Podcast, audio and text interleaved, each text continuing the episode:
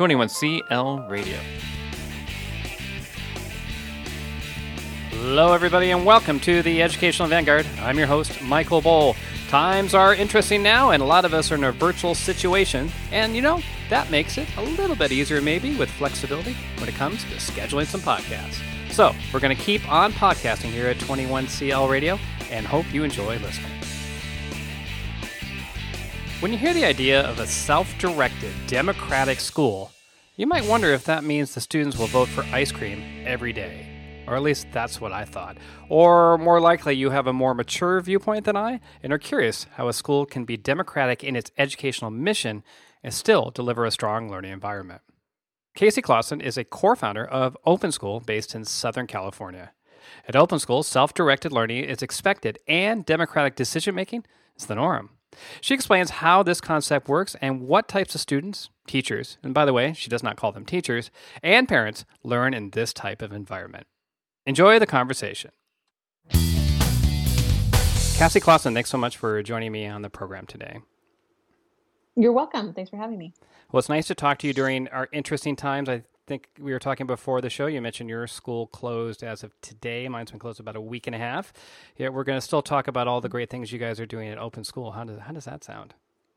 Yeah, I mean it's it's almost like a memory at this point. We're trying to remember what what do we do every day because everything is so abnormal right now. But yeah, I'm happy to talk about it. It is, it is nutty how, how fluid it all is. Well, let, us just start with the, the elevator pitch then, so people listening can get a, a grasp of what you guys are doing. What is your 30 second or so elevator pitch of how Open School works? Sure. So the Open School is a self-directed democratic school, K through 12. It's an age mixed community that is run democratically with staff and students together. And the kids direct their day. They decide what they do with their time and um, what they pursue. And who they hang out with and all of that. And they and we really run democratically. Yeah, tell me about that. So that I haven't seen that phrasing before. Democratically directed. What does that mean? Do, I, I, have these visions where everybody gets in the room and votes. Uh, it's like it's a primary or something. Yeah, that, am I right? There's a there's a lot of voting. Yeah, so it's it's a um, rather than having a hierarchical structure where there's a head of school or someone who's making sort of the, the administrative decisions for the school, our head of school is the school meeting. And the school meeting is made up of staff and students together, and everyone has the same vote in our school meeting. So we uh-huh. we have both the the body that's called school meeting and the the actual meeting itself, which is one one uh, day a week that we get together and we run it with Robert's Rules of Order. It's very orderly. They discuss and vote on anything to do with running the school, like uh, what rules we have, um, what field trips we go on, even hiring, like who we hire. Um, all of those kinds of decisions are discussed and voted on by the school meeting. So that's how the democracy works. And then and then we also have like committees and and different um, roles that you can be elected to to run a particular part of the school but those are all elected positions you don't just get it because you're an adult you have to you have to be elected to it Okay, so I can imagine a little bit of the fear in people's minds right now that you could have this meeting and this one student's going to raise their hand using Robert's Rules of Order, and I motion that we have ice cream every day, all the time, and then the vote mm-hmm. happens. Does, is that a realistic fear? So, Am I just being silly? Um, so there's a lot of there's there's a lot of first of all there's a lot of discussion and, and ways that things work. So, first of all, we do have two readings for any substantive motion. So that means that you're going to make the motion on, you know, week one, and then the second week is when we actually vote on it. So you have a little bit that of time. That is smart. Uh-huh.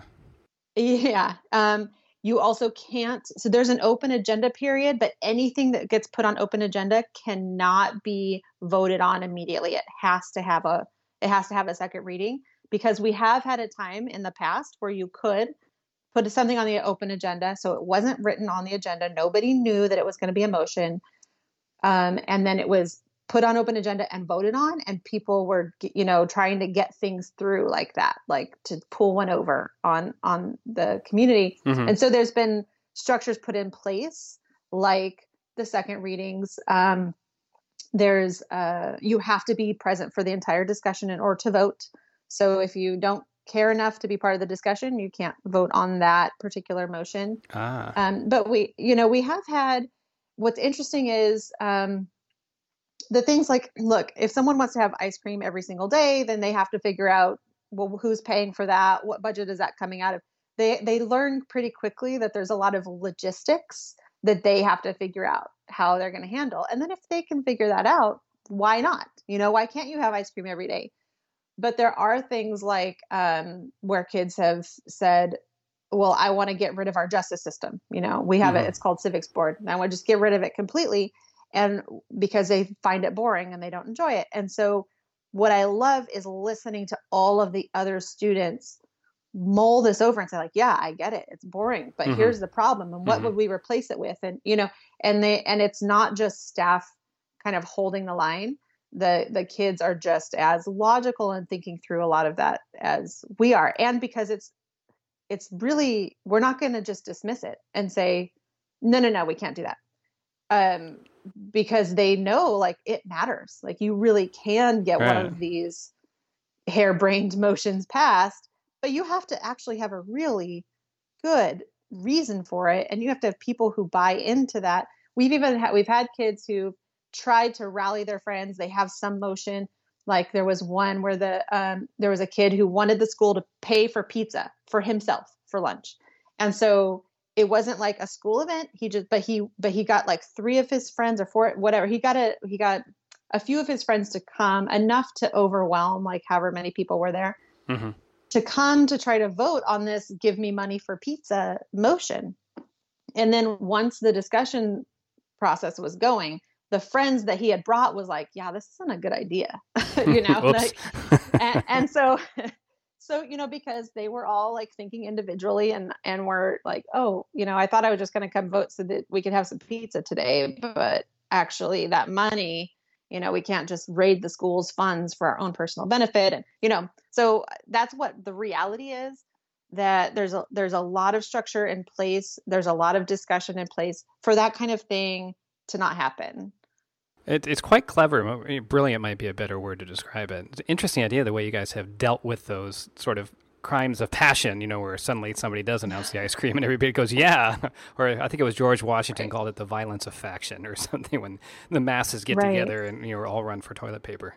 Uh, I'd, I'd, like to can you in these times. Could can you tell yeah. me? I'd like it, if you could describe like what's a typical day. I don't know. Let's say I'm a third grader and I walk in, and it mm-hmm. actually it sounds like grade isn't so important, anyways. But if I walk in, like, right. what's my day look like?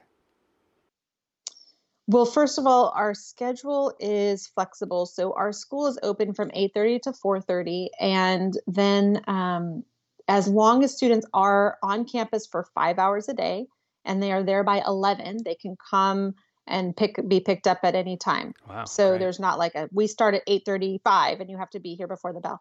It's completely flexible. So so you know it that kind of a lot of that depends on the family schedule. Maybe you show up around 9 9:30 find your friends who are there. Um, we have different spaces, different rooms with different kinds of activities.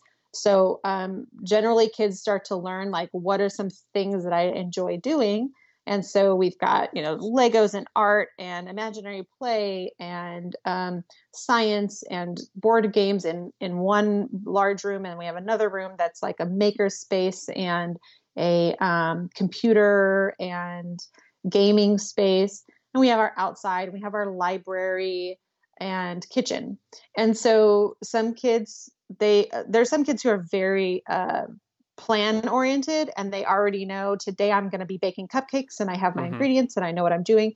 And there's there's a lot of them who are much more I'm going to see what the day presents kind of people. So and, and is it that okay to have that yeah, mix of ahead. kids? Like, is that for the kid that is a little less structured? You know, as mm-hmm. a teacher, you know, you have certain kids that just totally can live run with this sort of stuff. And then you have some that might seem chaotic for them. Do you see those issues, yeah. or does it kind of work itself out? Well, they what I see is that kids start to create their own structure and their own sort of routine to the day, no matter what mm-hmm. where their personality lies. That um, and some of them are a lot more social oriented so they're seeing what are my friends doing? What kind of plans can i make with my friends today? And then so they maybe have a little bit more open thought like plan and then some who are just like i'm going to do this and if people want to join me they can or not. And um, i see that as a really it's it's our school is very much like a microcosm of the world of real life. So you have so it's not just certain like kids that. it's a variety yeah, of kids like exactly. any school might have. Okay. there yeah there's this misconception that our school only works for self-directed kids right. but our position is that every person has the ability to be self-directed. And so we're giving them the space to grow that muscle you know to work on that ability. And um and some kids yeah come in with a lot more of a focused determination that they've already brought with them. And there's some kids who still need to to work on that. And and it looks different for everybody what about the teachers so what what kind of person makes an effective teacher at a school like this? Yeah. Or is there not one person? Maybe a variety is what you need anyway. I don't know. What do you think? So we first of all, I I do want to let you know we don't use the word teacher um, at our school, and oh, the okay. reason is because the that word teacher has baked into it the word teach, right? And so you think, well, my job is to teach, to do something active towards this child. I need to create a project, I need to do some sort of lesson. Um, we believe that a teacher can be anybody or anything. You know, it can be your friend can be your teacher, or a mm-hmm. particular difficult problem can be a teacher. Oh. But really, and just because you're an adult doesn't mean you are a teacher. Some sometimes you're an adult and you're a learner, you're a peer, you're a co creator. So, really, our staff, we think of ourselves more, that's what we call ourselves as staff, because it's really a very neutral word. And it, because we are co creators of the community. So, a good staff person is someone who, first of all, is self directed themselves. It's a value that they, um, that they embody and it's also they are people who are um, who respect children who really hold the belief that kids have these basic human rights and that they deserve them and that that they can we honor that.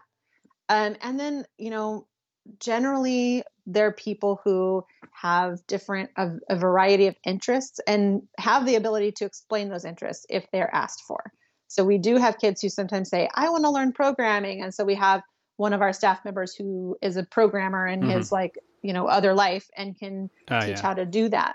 We but, have a variety um, of skill sets kind of waiting there to be used. right. But we, but the thing is, is because learning, because the whole world is, you know, you don't have to have only the five or six core subject areas there's so much to learn about we don't necessarily say you know we really need a music person. We really uh, we don't necessarily do that. I would say if we had a staff member apply who had the exact same skills and interests as one of our current staff then that might be a disadvantage but it's not necessarily like we're trying to fill this. Because if someone says i want to learn japanese we don't have to have a staff person who knows japanese. There's a lot of different source ways of learning Japanese out sure. there. So sure, but sense. but yeah, generally there's a variety of skills, and uh, we have found that it's harder for people who come from a traditional, con- like conventional school background, or who have been teachers or have been trained as teachers. It's a little harder for them to be at our school. But I can imagine that doesn't. Yeah, it doesn't mean that they can't be. Like I have that background myself but um, it, so, so it's something hope. they relearn. There's hope. there's hope for us all.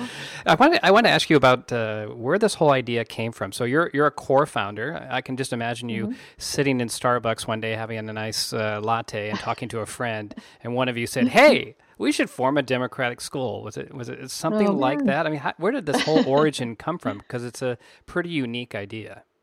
Yeah, well, I um, I know, and I really thought it was my idea, but um, it came for me. I learned about uh, democratic schools uh, when I was getting my master's degree a long time ago, and it was I learned about Summerhill School, and it just I read a essay, and it just turned something on that never went away. So I would I would teach. I was in a private prep school. I would teach, and then I would just keep. It would just start questioning and picking at me.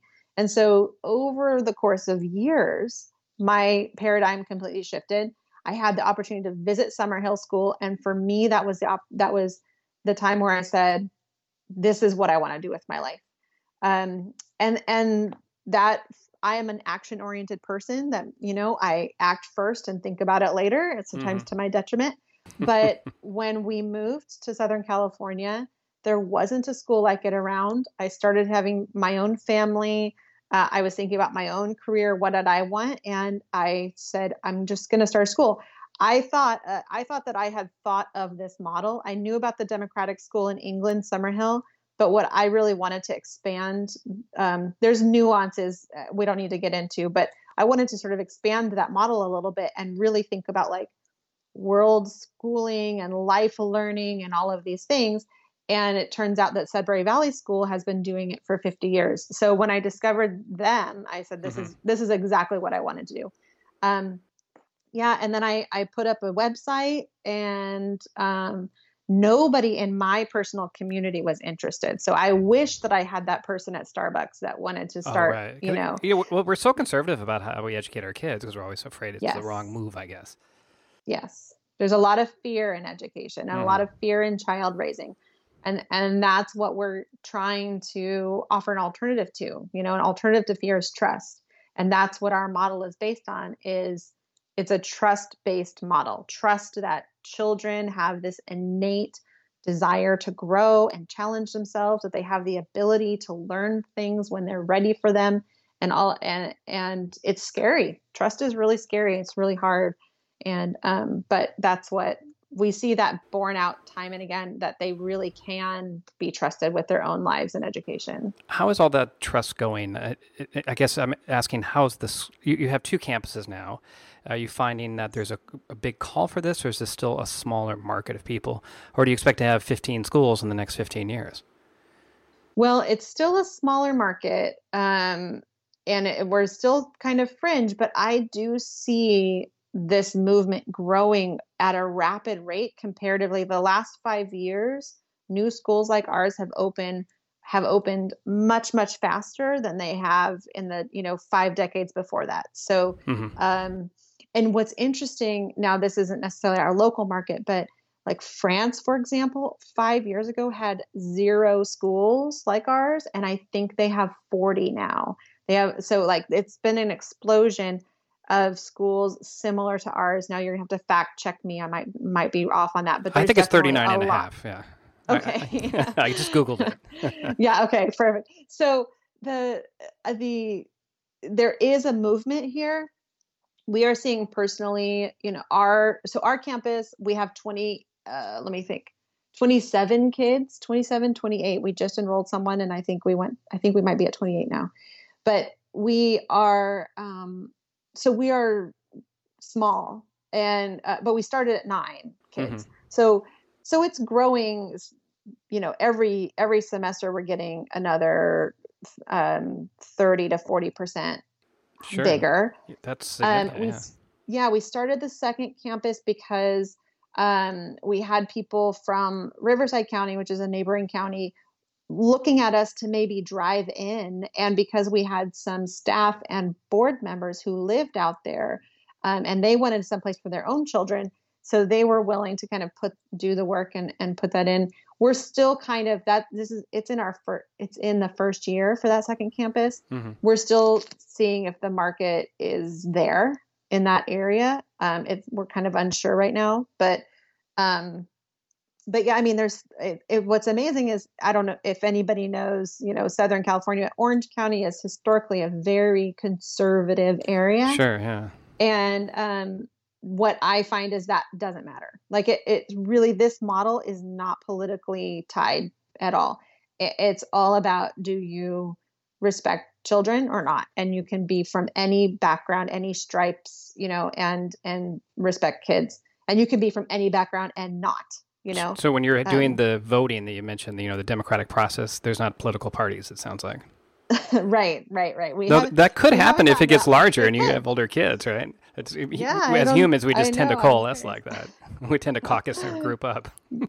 yeah, who knows? Who knows what's going to happen? Uh, Cassi, so, we're coming towards the end of our time here. I want to ask you a, a mm-hmm. final question. Um, it, it, was about parents. If I'm a parent and I'm listening to this and I'm wondering, is this the right place for me? What kind of parent, mm-hmm. can you describe the parent who would find open school the right place for them? Yeah. So, and I would say that matching parents' values is is almost more important than matching whether or not the child's personality fits. Um, so, I mean, I've said this so many times, but parents who trust who trust their kids, or at least they want to, um, parents who believe in um, in free choice and human rights for all people, regardless of age. Um, and uh, I think parents like generally the way that you parent, way that our parents treat their children are already on the like positive parenting kind of um, support for their kids' emotions and interests, and they're more holistic parents already. Um, I think that those are those are things that definitely uh, are important. I mean, and the other thing is like we really test your commitment to freedom. So, mm-hmm. you know, we like during the admissions process, I say, this is what this means. It means that we don't put limits on screen time. We don't put limits on, you know, weapon play. Um, we don't put limits on freedom of speech. There's all of these things you have, you have to like kind of be brave a, as a parent to, um, to go for something like this. But, but our parents are amazing and I, and I find new ones all the time who, who can do this. Well, Cassi, thanks so much for your time today and mm-hmm. sharing all this information about open school. And I'm afraid this might sound cheesy, but you've got my vote. Oh, well, thank you so much. I appreciate it. This interview was brought to you by 21st Century Learning International. Find us on the web at 21clradio.com.